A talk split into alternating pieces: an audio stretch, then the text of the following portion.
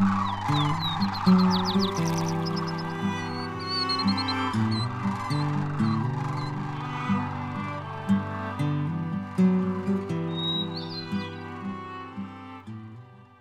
the Willapa National Wildlife Refuge to your backyard, this is Willapa Nature Notes.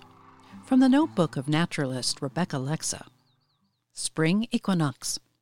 Next Monday, March 20th, is the spring equinox, one of two times in the year when day and night are equal lengths.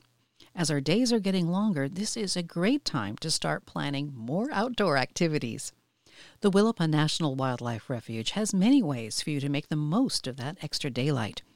The spring migration is underway, which means waterfowl and other birds are on the move. Many of them use the wetlands and other habitats of the refuge as a way station. Birds that nest here for the summer are beginning to arrive.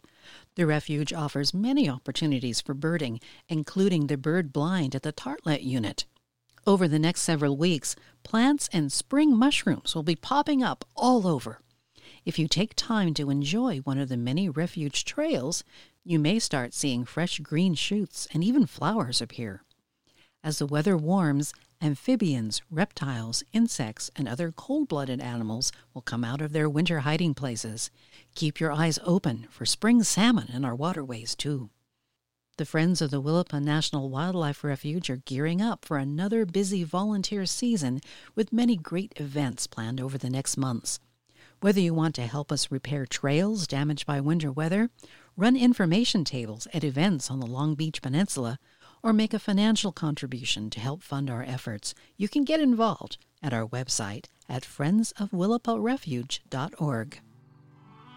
Willapa Nature Notes is a production of the Friends of the Willapa National Wildlife Refuge, and until next time, enjoy the outdoors. It's in our nature.